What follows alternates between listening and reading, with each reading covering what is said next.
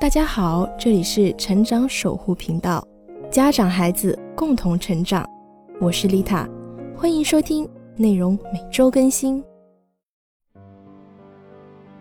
老师不喜欢我，家长该怎么回答？通常孩子是很难分清事跟人之间的区别，很容易把老师针对特定事情、对这件事情的态度上升到对自己整个人的批评。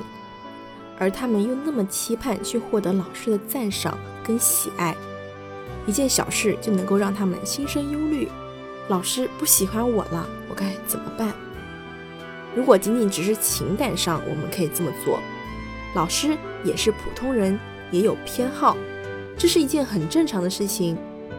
你有很多同学，你对他们也不是一样的喜欢，有一些更喜欢，有一些不喜欢，甚至讨厌，对吧？你的老师跟我们一样，也是普通人，他们当然也会有自己的喜好。第二点就是争取让老师喜欢你。那孩子可能会问说，那老师会喜欢什么样的学生呢？我会努力做到。那根据调查，大部分的老师会喜欢这样的学生：学习认真、成绩好的，上课专注听讲、作业认真完成的，可以跟同学好好相处的。穿得干净整洁的，还有就是喜欢跟老师交流，但是不要太狂的。最后一个就是能够接受老师的劝说，不耍无赖的。